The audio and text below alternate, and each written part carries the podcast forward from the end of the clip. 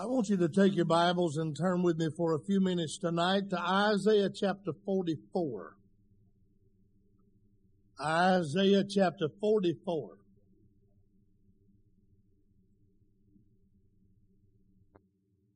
I'm reading one verse of scripture. That's verse number three. For I will pour water upon him that is thirsty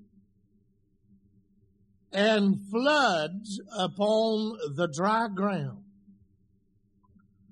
I will pour my spirit upon thy seed and my blessing upon thine offspring.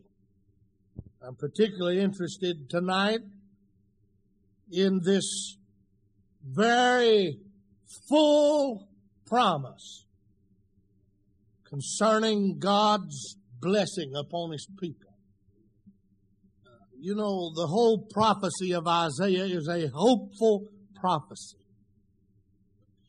Though there are words of judgment, though there are words of warning, Isaiah always comes back with the bright side of God's works. And uh, I love the prophecy because it encourages me. I see the darkness, but I see the light shining in the darkness. And here we have one of those special promises of God. This morning I tried to preach from the book of James on a promise regarding grace for just a few minutes tonight. I would like to encourage our hearts with what I'm calling a promise of hope and blessing. A promise of hope and blessing. You'll notice there are no conditions upon this promise. God does not say, I will do this, I will do this, I will do this, if you do this.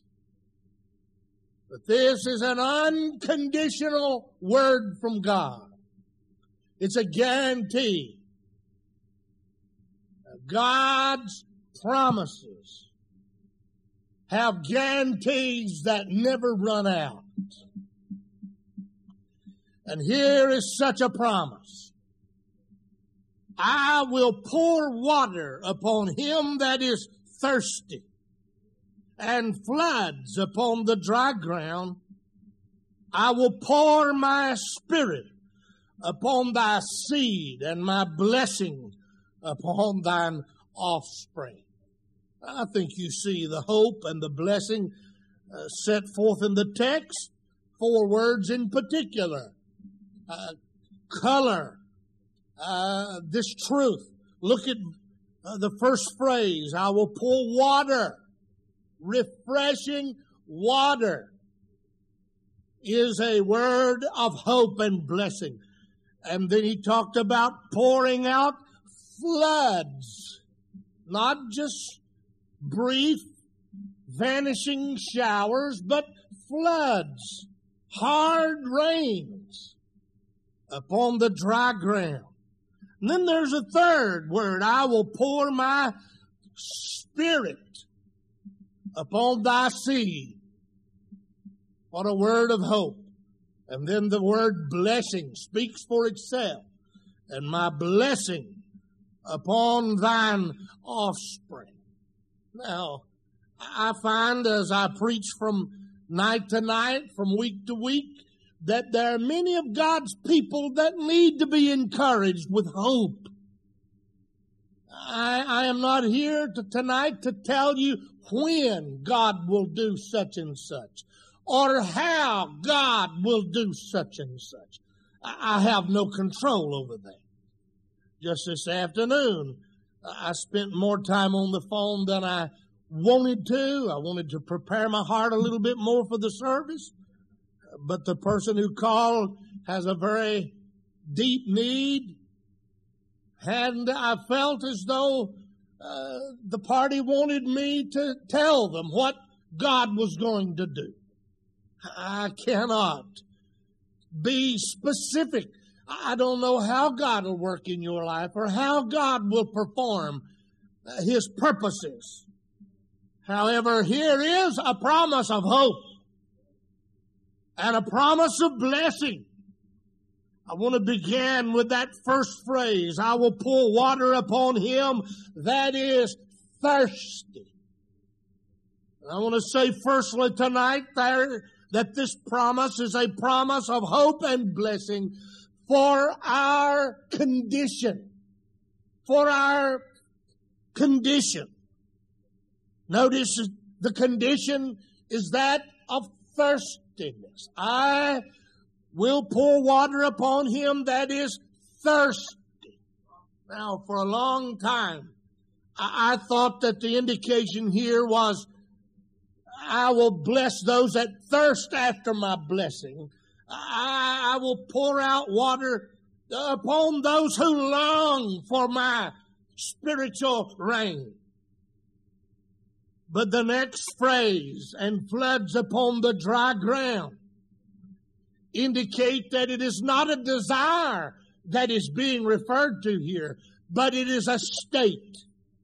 I will pour water upon him that is thirsty.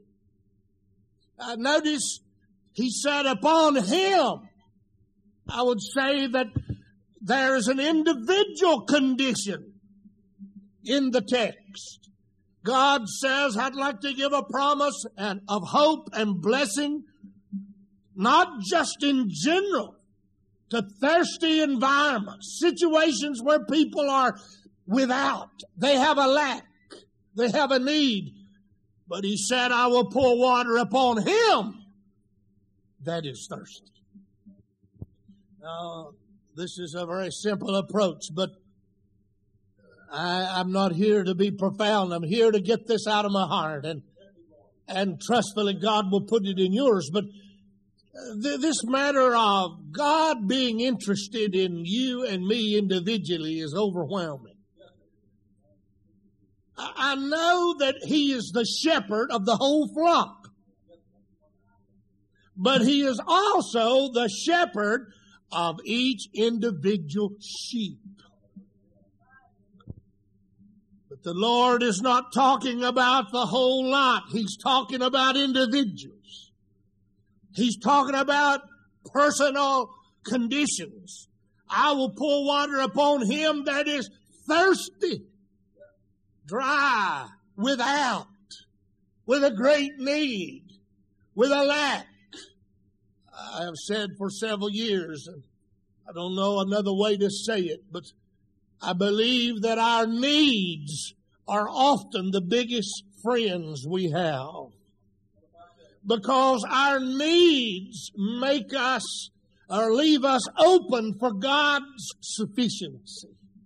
As long as we feel we're okay, uh, there is no need for divine help and divine aid. But when we sense our need and we realize we have vacuums and wants and lacks and needs, then it seems as though uh, we are open, more open, I might say, for God to come to our aid. Here the Lord says, for those who have a great need, they're thirsty. I'm going to pour water upon him. Uh, could, could you apply that tonight? Could I apply that to our individual need? Our personal situation, our own deficiencies, our own lack. Uh, perhaps even this last week you found yourself saying, I just feel like I've failed. Or you've, you've said, I just feel like I've come short. I, I wish I had done better. I wish I had done more. You sense that, that void, that emptiness, that lack in that area of your life. I say God has a word of promise for you, a word of hope. I will pour water upon him that is thirsty. And so he emphasizes the individual condition of need. And then, of course, I would press that word thirsty for just a moment. I will pour water upon him that is thirsty. He is not only referring to an individual need here, but an inapt need. That is, one that cannot be met by oneself. You take someone who is very, very thirsty. They are also very, very weak. Uh, they are very, very limited. They're not capable of digging a well. And, and they're not capable of, of seeking at long periods of time sources of water. They're, they're very inapt. And the Lord says, what you cannot do for yourself, I will do for you. I will pour water upon him that is thirsty. Is there someone here tonight who feels like, well, I've tried and I just can't change my situation. I can't, I can't seem to intervene. I can't seem to uh, get the, the, the inward feelings I have out of me. I can't, it's just a thirsty, needy situation. I don't know what I'm going to do. God says I've got a promise of hope and blessing for you. I will pour water. I will pour water upon him that is thirsty. I couldn't help, I couldn't help but think of, of, uh, Abraham's wife Hagar. You remember she was cast out by uh, Sarah, and she and little Ishmael, all they had was a, a little water, a vessel of water, and some bread that Abraham had given. And uh, she was not to return. She's out on her own now. And she goes out into the desert.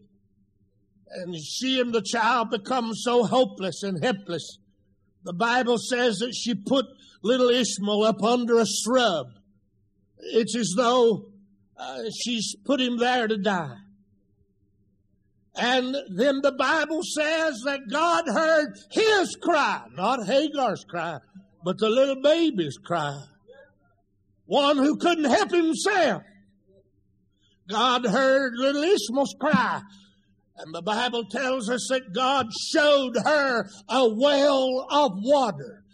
It had been there all the time, but she was not aware of it. She had not seen it. And certainly the little one was not aware of it. It's as though the Lord says in that experience of Hagar and little Ishmael, they've been rejected. They've been pushed out. There's no hope for them. They're in great need, but God says, I will pour water upon him that is thirsty. I will give hope and blessing for your condition. Notice furthermore, the text not only gives a promise of hope and blessing for our condition, and oh, at times we feel so inapt and so limited. But secondly, he says, I want to give a promise of hope and blessing for your circumstances. I think the dry ground illustrates this. He not only said, I will pour water upon him that is thirsty, but he said, in essence, I will pour floods upon the dry ground. I will empty much water. I will, I will pour out, I will dispense vast supplies of water, floods upon the dry ground. Now, it's hard for us in this part of the country, in this part of the world, uh, to grasp barrenness and dryness as it was known in Bible times and in Bible circumstances. Uh, the closest I've even come to it uh, was being out in West Texas. And they had had not, had had no rain for over two months. During that two month period, the uh, the little calves had been born and the little sheep had come. And on uh, Tuesday of that week, they talked about it the night before. They said they're predicting we're going to have rain tomorrow. And then some last said, yeah, they've been predicting that for a long time. We haven't had any rain. Everything was dead. Everything was dry. Everything was dusty. But that next afternoon about 1.30, the clouds rolled in and the water began to come down. Oh, what flood tides of of refreshing. Of course, the ground was so parched and so dry that at first the water began to flow off and and uh, roll off of the terrain. In fact, the little road where I was staying down from the church in a little house, little apartment house there, uh, it, it was. It looked to me like it was a foot deep as it was flowing down through the street. Well, things, it kept raining a while and then the water began to seem to soak into the earth. Took it a while. It began to soak into the earth. When we got to the service that night, that's all everybody was talking about. I don't know if there was even a need for me to preach. But they were talking about a couple of little calves that had drowned in the water. They'd never seen rain before. They didn't know what to do when they saw the rain. And uh, one a goat farmer talked about two of his little uh, animals not being able to get back up on the high ground with the others, slipping and falling in the rain. Uh, I'm saying uh, that we know very little of that here in our part of the world.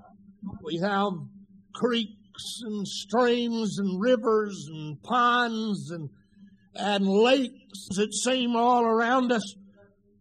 I want to say the era, uh, the era of Old Testament prophecy was not a, a, an era of a lot of rain and a lot of provisions.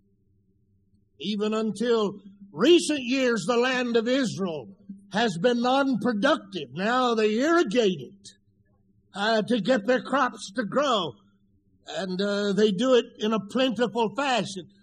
But I, I, say to you, God says to those who live in such circumstances where the ground is dry spiritually, there, there are no blessings, there, there, there are no uh, growth, there, there are no uh, productivity. God says, I will pour floods upon the dry ground. Now, again, let me underline, he's talking about circumstances of no productivity. The grass is dead. No gardens will grow. Uh, the trees are brown. It's dry. It's lifeless. It's a barren wasteland. But God said, I'm going to promise you that not only am I going to help your condition, your own personal, individual, inapt condition, but I'm going to help your circumstances. I am going to pour floods upon the dry ground. Now let's apply this to our own spiritual lives. It may, it may be applied to our churches. At times in our churches, we go through times when it seems as though the refreshing showers of grace are nowhere around. And it gets dry.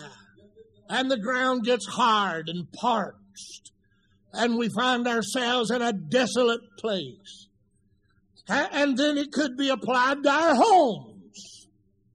There are times when it seems as the blessings of God are shut off of our home life.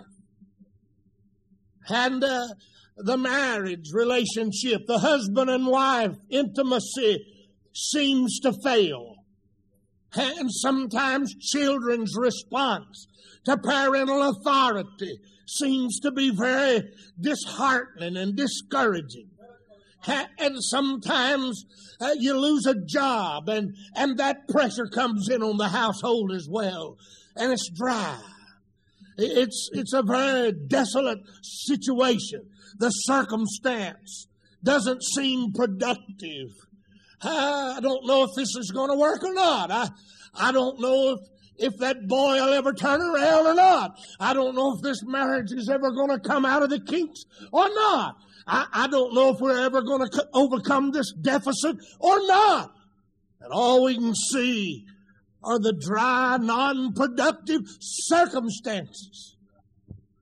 There are times when we feel so, so full of vigor and full of life and and then comes a time of sickness and a time of sorrow and pain and we can't seem to snap back like we did in days gone by. And we can't seem to recover. And we feel like everything's barren and desolate and and besides that, uh, for a while everybody's concerned, but then they forget us.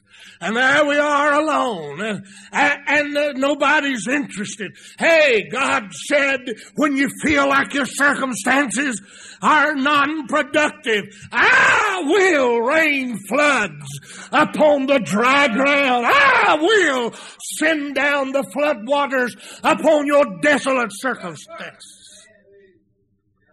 Hallelujah. Uh, I was trying to be a blessing to y'all I got help.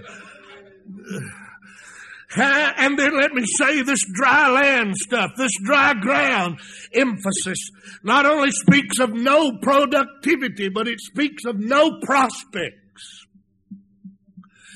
If the crops are dead in the field, then that means we're going to do without in the days ahead. The future looks bleak. Tomorrow looks dismal because of today. There's no prospects. We can't see beyond the horizon of dryness. We can't seem to look beyond our circumstances of despair. It all looks hopeless. There are no prospects of a crop. There's nothing growing and nothing gonna be growing. Nothing coming in the barns and nothing gonna come in the barns. Nothing has seemed to be jingling in the pocket and nothing gonna jingle in the pocket. No prospects. To such a circumstance, God says, I'm gonna pour floods upon the dry ground. The desert. Let me take one out of context here. The desert is going to blossom like a rose. God said, I'm going to let you grow a garden in the middle of your gloom. I'm going to let you have a crop in the middle of your conflict. I'm going to let you have an overflow in the middle of the undercurrent. I'm going to give you help in your helplessness, in your despair. I'm going to bring deliverance. It's a promise of hope and blessing for our condition. Thirsty, thirsty. It's a promise of hope and blessing for our circumstances. No productivity and no prospects of it. As was said to me on the phone this afternoon, I don't see how anything could change. I don't see how anything can be different. Ah, oh, beloved, that's our view. That's our perspective. But hallelujah, little as much if God is in it. He's able to, have to send a little cloud and bring down much water out of a little cloud. Uh, he can do, he can do he can do anything. He can do anything but fail. And so this is a promise of hope and blessing for our circumstances. I thought of Joseph.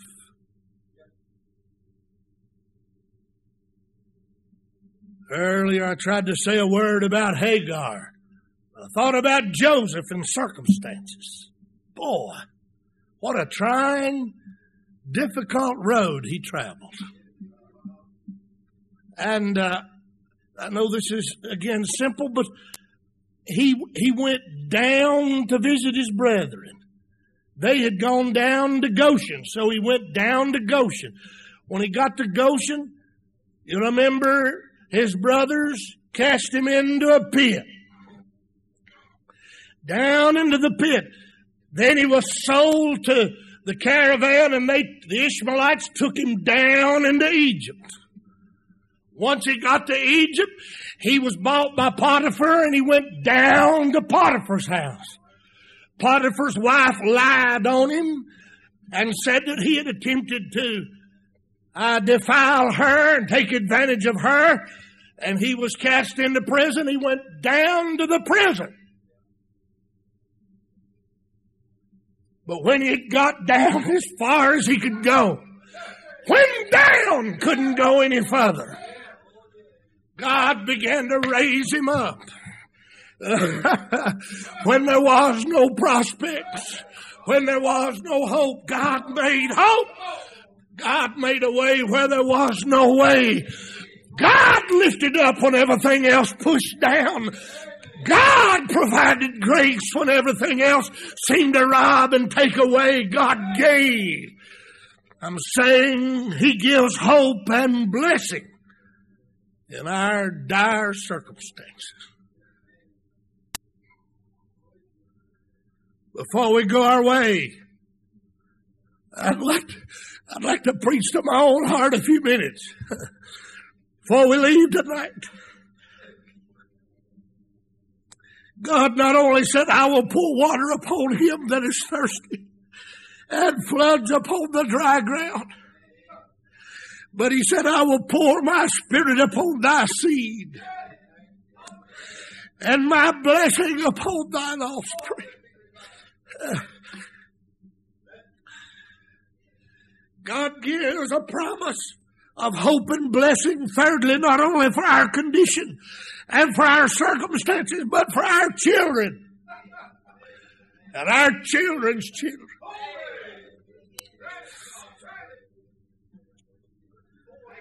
Now he gives us insight with these two words. I will pour my spirit upon thy seed and my blessing upon thine offspring. Now, being a preacher, I've tried to make a distinction between his seed and his offspring, but it comes right back to his children. His posterity at large, we might say. His namesake. You know, there's a lot of people seem to try everything they can to get ahead financially, not realizing they can't carry it with them, apparently. And uh, some would buy land and houses, possessions. But really, really, the only thing we're going to leave behind is a testimony.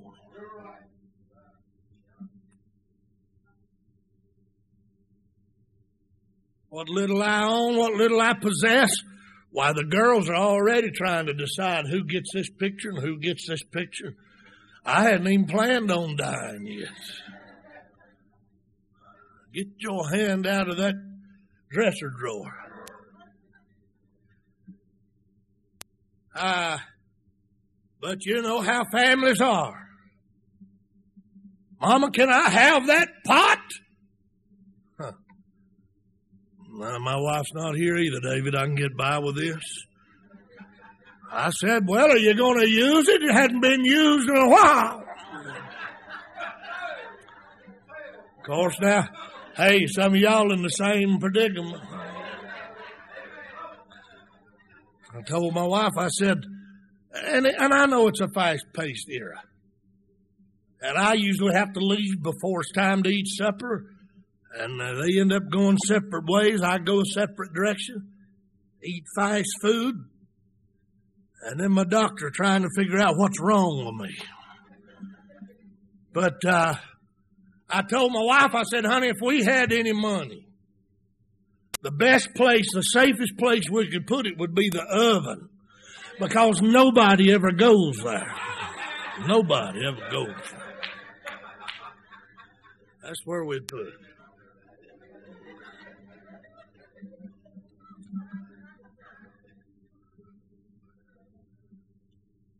But in all reality, our testimony is often not only in our lives, but in our children. You know what disturbs me the most about my children, and I, we have one, three wonderful daughters. What disturbs me the most about them is I see, I keep seeing more of me in them. I told my wife, I said, why didn't they get some of our good points? She really encouraged me. She said, maybe we don't have any.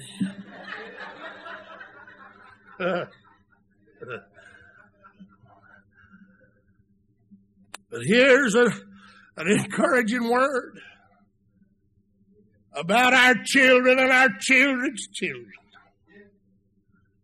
I don't want anybody to misunderstand. I know we can't make our children follow Jesus. Some of you tonight, you, you're, you're wrenched on the inside about some of your children, or your nerves are on edge because of some of your grandchildren. But here's an unconditional promise. God said to his people, He said, You're the ones I've chosen. I formed thee from the womb. And I don't want you to fear. You're my servant. You're the ones I've chosen. I'm going to pour water upon him that is thirsty and floods upon the dry ground. And I will pour my spirit upon thy seed. It seems to me here that he's referring to the person of the Holy Spirit. God says that's the only thing that's going to help your children is the work of my spirit in their lives. I believe that like never before. My children are no different from anybody else's children apart from the work of God. The Holy Ghost, they'll go the wrong direction every time. Yours are no different. They're all made out of flesh. I heard somebody say years ago, said, my children will never turn out like that. Boy, were they right. Theirs were worse. Theirs got in the local headlines. Listen, we don't have much hope in ourselves. We don't have much hope in our circumstances. And when we're really honest about it, there's not much hope in our children, in our children's children. Somebody said, well, mine are angels. Yeah. Let's ask your neighbors about that. They may be angels, but they're fallen angels. They're fallen angels. Uh-huh. Was it Billy Kelly said he married an angel? Said she was always up in there about something and harping a lot.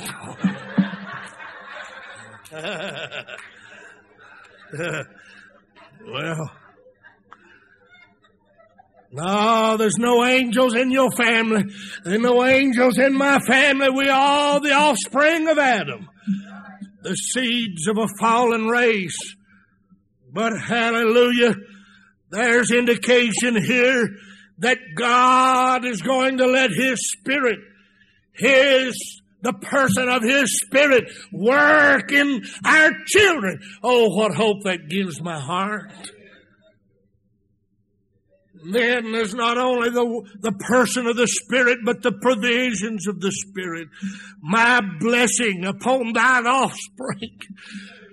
I see what God's done in my own life and how He's turned things around and how spiritually He's provided this thing of money. I know we gotta have it to live, but uh, there's no real blessing in it. There's no real thrill in it. All of that passes away, but Oh, uh, when God dumps, a, uh, He backs up that wagon load of grace and dumps it in my front yard. And, and God begins to help me. I tell you, I feel richer than a millionaire when His blessings become my portion.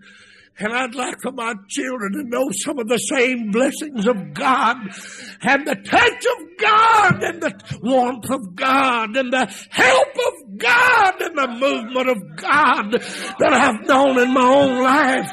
And I know as I look at our generation and as I look at the circumstances and I look at the human heart of my own children, they'll never know those blessings unless God comes to their aid. But hallelujah, he said, I will pour my spirit upon thy seed and my blessing upon thine offspring. Uh, we, we've had our grandsons most of the summer. Your grandparents understand that. They keep them during the day while mom and daddy's working, and, and you keep them at night because they beg to stay then too. And uh, I told my wife the other day, I said, "Now I love them too, honey, but we got to we got to send them home. We got to try to get back to sanity around here a little while." Y'all, y'all's grandsons, are they like mine? Maybe some of your granddaughters.